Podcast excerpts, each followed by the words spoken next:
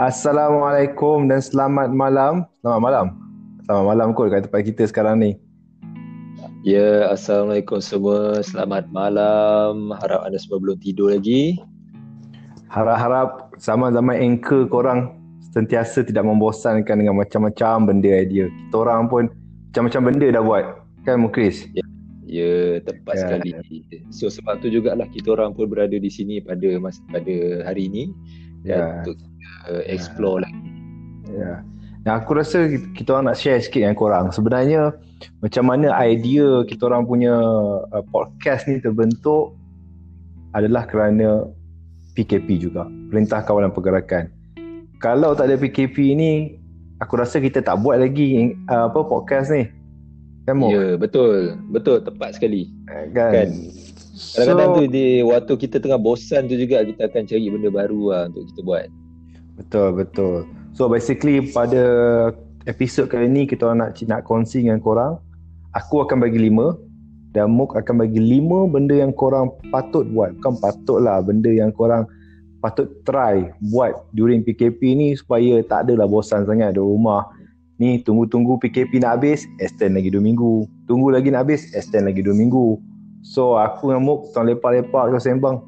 Kita nak bagi beberapa pendapat apa benda korang yeah. boleh buat betul yeah. so kenapa kita kata patut ataupun uh, kenapa korang boleh buat sebab mungkin aktiviti-aktiviti yang kita akan sebut nanti uh, akan menjadikan at least uh, semasa kita berada di rumah ni at least kita pun buat sesuatu yang bermanfaat lah ataupun membantu kita untuk survive lah kan menjalani masa-masa PKP ni. Hmm.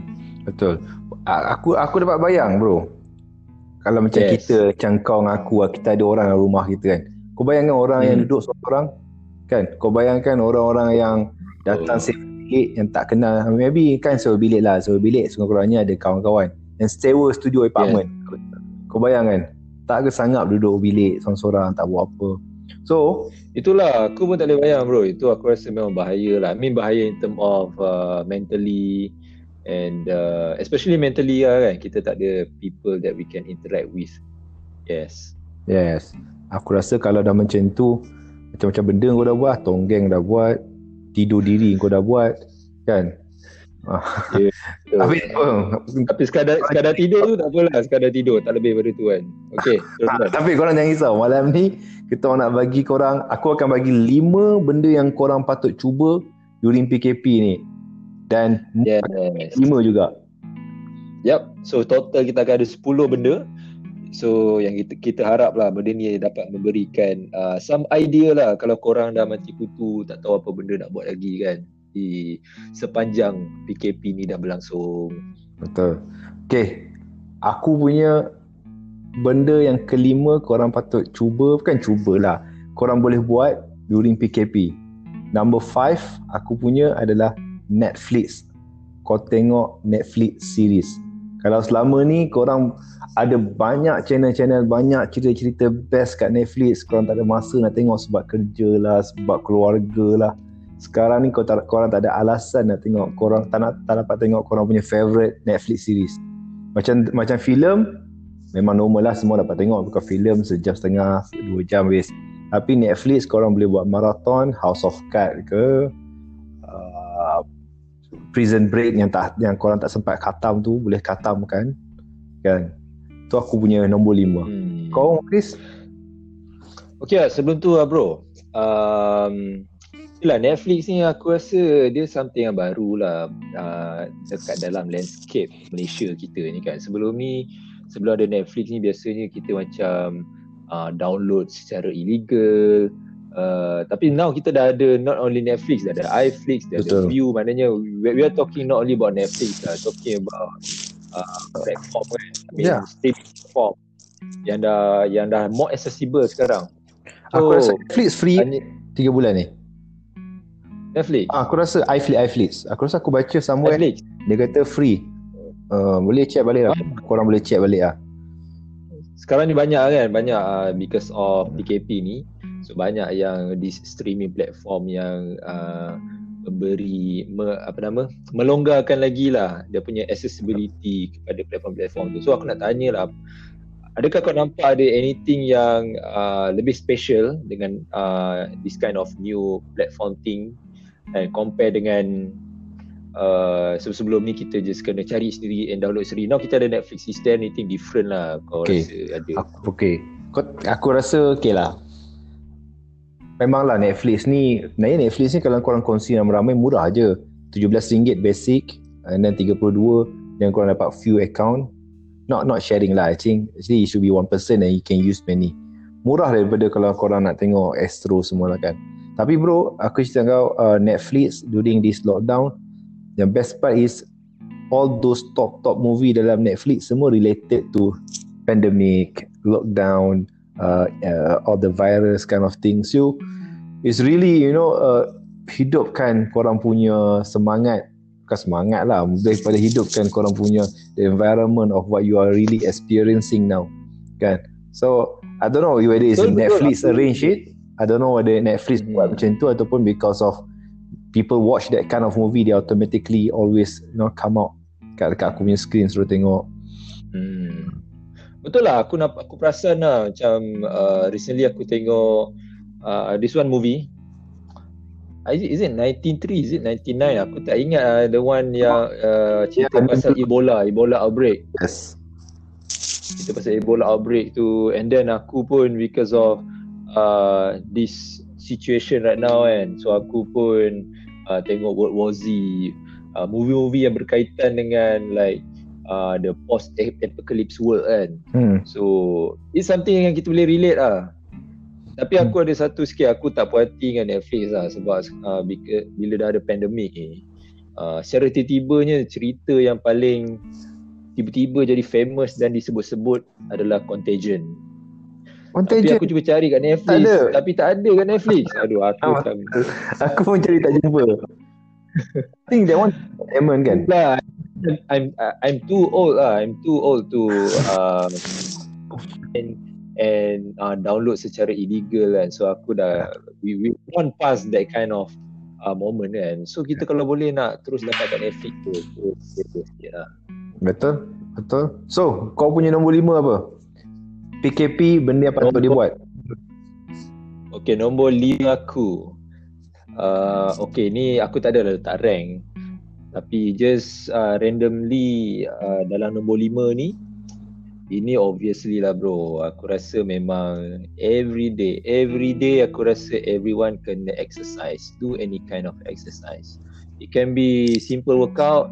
It can be uh, some uh, simple aerobic exercise kan? Macam now orang buat tabata lah uh, HITT lah. It's something yang you know like it's a simple home workout kan? And aku rasa sangat penting lah benda ni in order untuk kita nak keep ourselves uh, healthy not only physically but also mentally lah kan? To keep having our kita punya blood flow kan? Kita punya blood flow tu sentiasa berjalan dalam badan kita kan? Sebab kita duduk dalam rumah ke? Betul. Kan? Kita duduk dalam rumah kan lelah macam uh, terbaring je ada masa kadang-kadang sambil buat kerja uh, in which tak sihat ah. So aku rasa everyone mesti mesti mesti every day kena exercise. Hmm. Benda yang simple pun tak apa tapi kena every day lah bagi aku at least berpeluh sikit lah. Yes. Aku rasa macam itulah macam kita selalu cakap kita busy tak ada masa nak exercise. This is the best time. Kalau waktu macam ni pun kau tak ada masa, untuk exercise. Mm. So it's not about you always been busy all this while. It's just your attitude that you don't want to exercise. Betul tak, Mok? Yeah, exactly. So, betul betul. But I'm speaking to myself as well. Aku pun malas gila exercise sekarang ni. Yeah. Wow. Tahu apa pasal Mok? Aku kan. First time aku exercise. Waktu kerja balik exercise kan.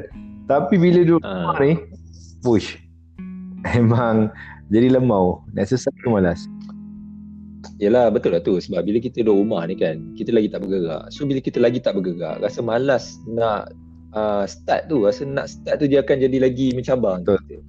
Lemau sikit. Yes. So aku talking about exercise ni aku rasa benda yang aku boleh suggest uh, kalau korang pergi YouTube korang cari lah video-video orang yang buat home exercise kan. Dan aku rasa banyak video home exercise kat YouTube yang aku rasa bila korang tengok kan uh, the way macam mana diorang buat tu memang insya-Allah lah, boleh bagi inspiration kepada korang untuk start exercise. Betul. Very interesting, very menarik, very in a creative way. And uh, yes, I think korang patut uh, macam kalau tak ada inspiration, pergi YouTube, cari certain video dan it will give you the idea and the right way of how to, you know, macam mana nak exercise kan dekat rumah. Alright, that's good.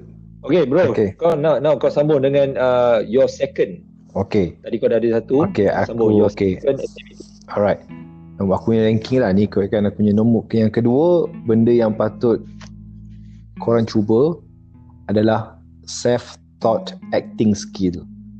Aku rasa uh, hari tu kita pernah sembang lah sebelum PKP aku sembang dengan kau. Uh, macam mana uh, bakat untuk berlakon ni dia boleh membantu untuk kita developkan kita punya inner character. So because of that Aku rasa since kita pun bukanlah pelakon Dan tak ada siapa pun nak ambil mm-hmm. pelakon kan? So I think You don't need to wait for that To become an actor And then only you practice So aku rasa Because I think uh, I saw someone put in the Facebook eh, Sorry YouTube Showing that okay. You actually can learn How to berlakon kan For example Kalau macam dekat US kan Dekat western world mm. Normal je orang Orang-orang biasa Kerja bank Kerja insurance tapi malam dia orang ambil acting class because they know that acting ni boleh hmm. dan korang punya skill dalaman so apa yang aku rasa aku boleh cadangkan kalau korang nak belajar acting skill mungkin korang tengok one scenes ataupun satu short scene daripada filem-filem Hollywood yang korang suka and then mm-hmm. korang rakam video korang buat berlakon tu korang repeat balik apa dia berlakon okay. so but it take time to practice kan belajar belajar belajar belajar yeah. and then you start realize that actually you can impersonate someone punya character. So if you can do that in front of televi- uh, in front of your camera kan, sebenarnya korang boleh buat pun that those kind of character kalau dekat office, you want to show you are someone yang ada strong character dekat office, ada strong leadership, boleh tiru gaya tu ke office. When you sorry cakap lah, nak mengayat awet, you can use the how Brad Pitt style to ayat awet impersonate what they've done in the television. Menarik itu itu itu sangat menarik yeah. lah bagi aku. So that's uh, tapi itulah something yeah. yang aku rasa uh, tak ramai orang terfikir nak buat masa ni kan. Macam nak belajar IT dekat rumah kan. And then benda tu pun boleh jadi something yang kalau kalau korang bukan duduk seseorang, korang ada housemate sekali kan. Lepas tu dengar macam apa nama? Kalau korang punya housemate macam boleh dengar korang bercakap seseorang dalam bilik apa semua tu kan ha, itu boleh menimbulkan syawak. Ya, dia kata sikit. tapi yalah pandai-pandai lah kan explain to them hmm. and then, mungkin, dia, and then maybe mungkin korang yes. lakon sama-sama create scene yes betul kan? betul betul dulu kan bro kan. kalau kau sedar dulu zaman-zaman yes. TikTok TikTok awal-awal start dulu banyak je buat uh, tiru tiru scene-scene berlakon buat dalam video dan aku tengok many Malaysian ada talent tau berlakon sebenarnya and some of them better okay. our actors and actor kat luar sana kan so maybe hmm. yeah. eh actually actually that's a very good point aku rasa uh, itu something yang aku agak notice lah sebenarnya yang you know like TikTok whatever opinion yang uh, korang ada pasal TikTok kan tapi bagi aku lah TikTok ni asalnya aku nampak dia platform yang macam dia bagi bagi ruang untuk orang buat benda-benda yang cringe, benda-benda yang pelik-pelik sikit kan.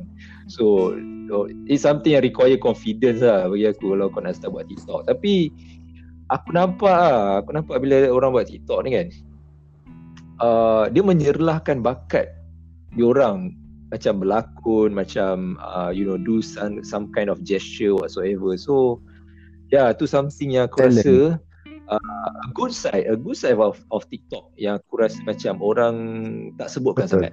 Aku rasa kan Mukris kan uh, TikTok yes. kan dekat Malaysia ni dia dah macam disalah ertikan.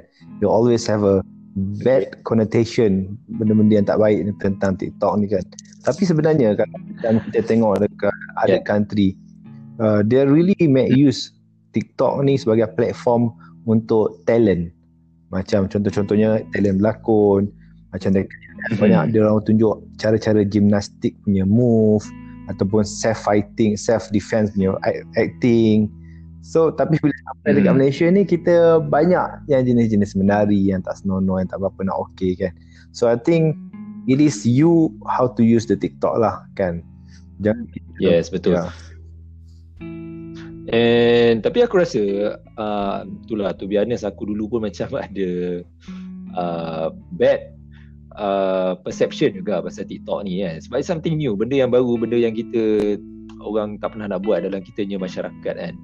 Tapi aku memang slowly aku rasa macam it's something yang maybe dah start boleh diterima secara terbuka and aku boleh nampak uh, the good uh, the good side of TikTok ni sebab especially in term of macam aku tengok lah for example kan TikTok ni bila orang buat TikTok orang selalunya tak adalah buat seorang-seorang ada juga certain certain TikTok video tu orang buat macam beraktiviti bersama kawan-kawan dan semua Ya, betul. so aku nampak ah TikTok ni dia macam is a good uh, platform yang dia macam bagi kau idea ataupun bagi kau cara macam mana kau nak bersosial beraktiviti dengan kawan-kawan kau yang benda tu create the fun dan the connection between kita dan kawan-kawan kita lah. in which it's something very good ah bagi aku something very good it's not something yang macam kita just macam on social media on our own and then just talk to people without without apa nama kan direct connection direct direct interaction tapi it's something yang kita that dekat situ juga kita dengan kawan-kawan kita beraktiviti kan very good ah bagi aku Hmm.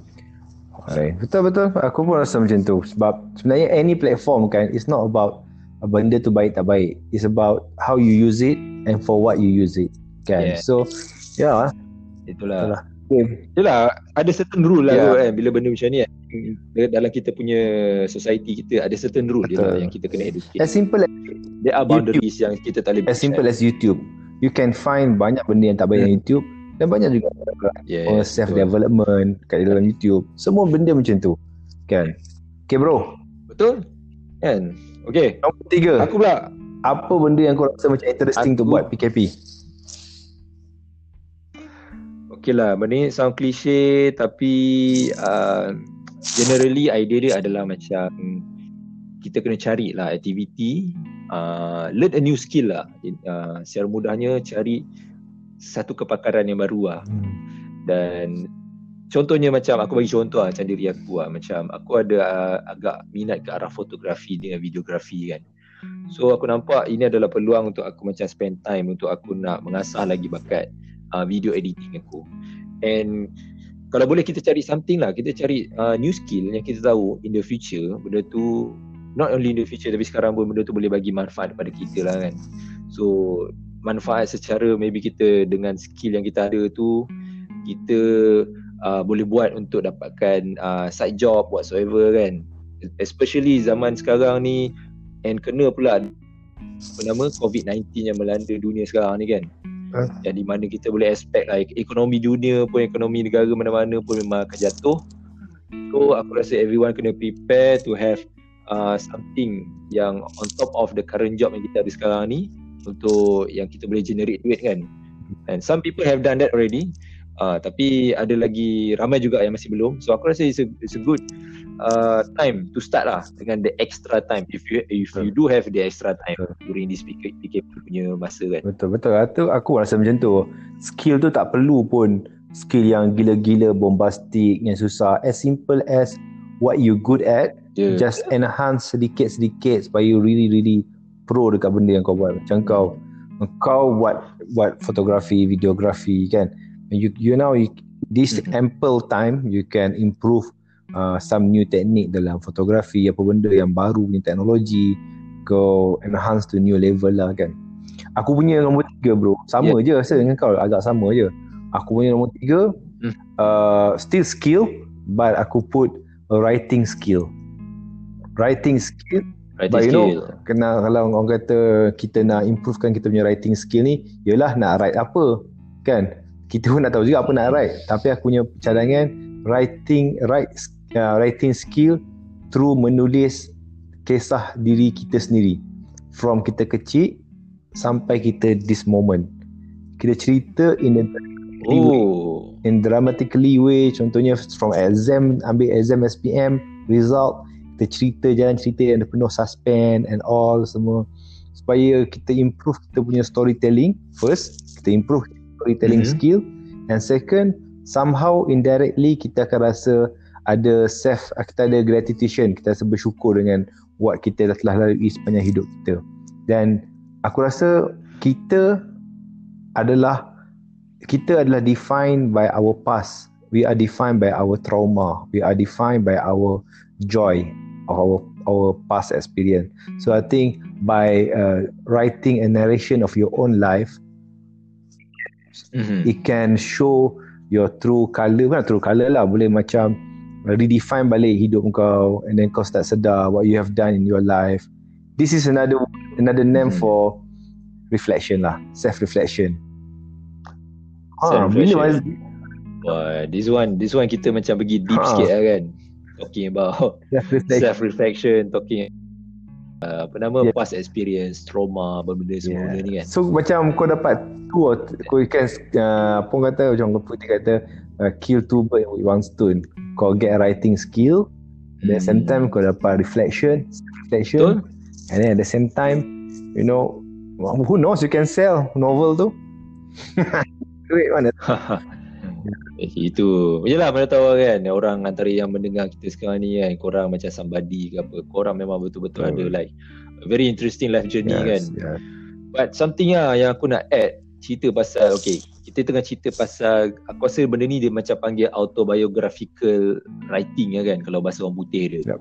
Betul uh. And kita cerita Kita tulis balik Kita punya past experience Past, past life journey aku rasa okay one thing lah yang aku rasa it's very good especially during this uh, PKP punya time ni sebab okay waktu PKP ni kita tak boleh nak keluar rumah. Kita tak boleh nak buat aktiviti-aktiviti yang uh, menarik untuk kita kan yang buatkan life kita interesting. Kita stuck kat dalam rumah kita.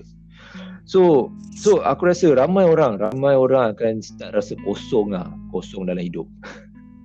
Straightforward to say macam tu lah kan. Kosong sebab kita tak boleh buat apa. Tapi aku rasa macam mana buat autobiographical penulisan autobiografi ini membantu sebab dia buatkan otak kita instead of berfikir benda-benda yang tak patut dia buatkan otak kita uh, memik uh, apa kata apa penuh dengan memori-memori silam.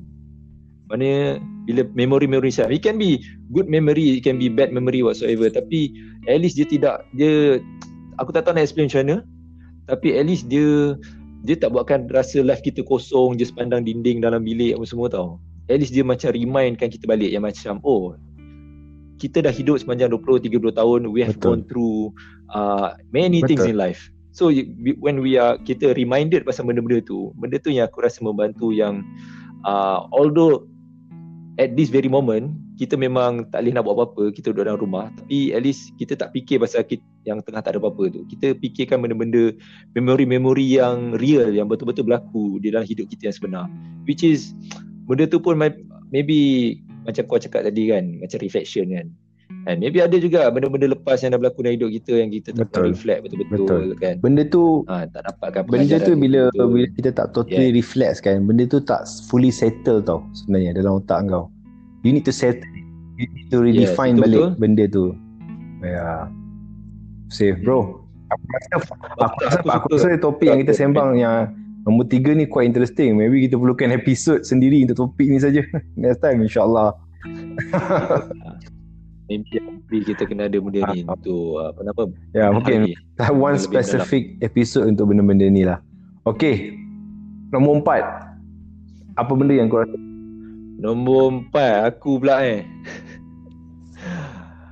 Okey lah Tapi ni pun macam lebih kurang tak lah uh, Itulah membaca kot Membaca Okay one thing about membaca kan Sebab uh, Membaca ni Itulah maknanya sama juga. Daripada otak kita Start merewang Start fikir benda-benda yang tak sepatutnya. So membaca ni at least dia macam Menggerakkan otak kita lah.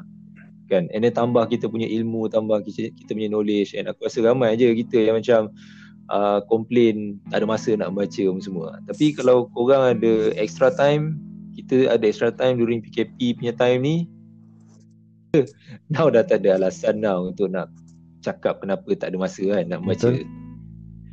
So simple lah. Itulah aku punya cross activity yang Aku nampak lah ramai orang buat. Waktu PKP. Aku punya aku sebenarnya yang benda aku cakap ni aku teringin nak buat tapi aku tak reti. Remix lagu. Remix lagu okay. orang.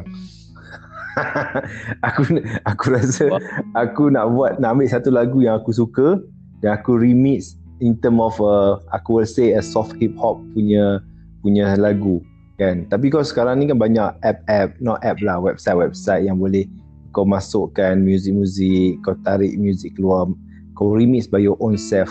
Dan aku rasa there's something skill yang mungkin uh, berbaloi untuk korang cuba. Aku tak rasa benda ni susah. Cuma perlukan masa sedikit mula-mula.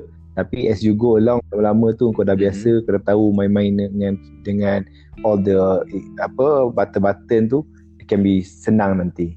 Ha, so aku rasa interesting Okay aku aku setuju. Yes. kan and then kita tahu kan macam anything relate to music kan. Music ni benda yang bagus sebenarnya.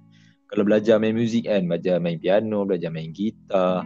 So even macam benda remix kau cakap ni benda yang elektronik punya music instrument lah kita boleh hmm. cakap kan.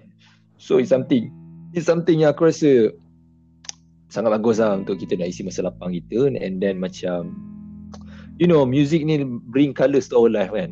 So yeah of course masa-masa macam ni memang kita perlukan lebih warna-warni lah dalam hidup kan. Betul betul. Yes aku sangat okay suka. last aku punya. Aku kau punya? Tu aku sebenarnya tak ada tak ada okay. tak ada idea sangat. Nak okay, tambah? aku punya last ni. Uh, something yang aku rasa semua orang patut patut uh, suka lah gardening okay wow, I know it sounds so so old school kan. Aku baru-baru ni, aku baru-baru agak ah macam ha, aku baru-baru ni, aku potong rumput depan rumah aku. Aku nampak rumput ni dah macam tinggi semacam kan. Aku potong first day. Aha. Aku potong. Berpeluh dia bro. Eh macam aku baru lari treadmill lah. Macam kau lepas dah habis ni, setengah jam kau tonggeng bangun tonggeng bangun ang- angkat pokok alih uh. semua kan. Hari kedua aku ketagih nak buat lagi. Aku cakap sedap pula kan. Pas main asar aku terus ambil ambil gunting mak aku potong daun, potong, potong. Hari ketiga hujan. Tak dapat buat. Asal Allah mak fras fras fras tu oh, fras. rasa macam kau tahu orang awet ajak pergi pergi tengok wayang dia cancel lah. Kau punya fras tu Oh lama aku tak boleh buat gardening lah ini Lama hujan. Sebenarnya gardening ni seronok sebenarnya. Dia macam somehow exercise dan kau attach dengan uh, apa environment kau nampak pokok cantik dahan-dahan yang dah dah luruh yang tak elok kau potong kau buang.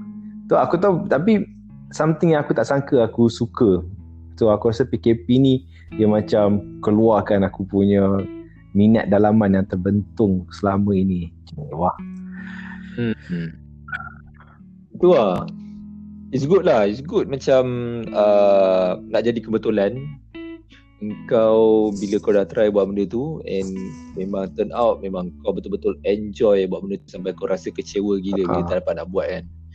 So aku rasa sangat bagus. Dan aku rasa um, tapi yelah bila kita duduk rumah lah ni uh, banyak jugalah limitation kan certain certain uh, activity, activity activity baru yang kita nak mencuba So kita terbatas dengan aktiviti-aktiviti yang kita boleh buat dekat dalam dengan sekitar rumah Betul. kita je lah.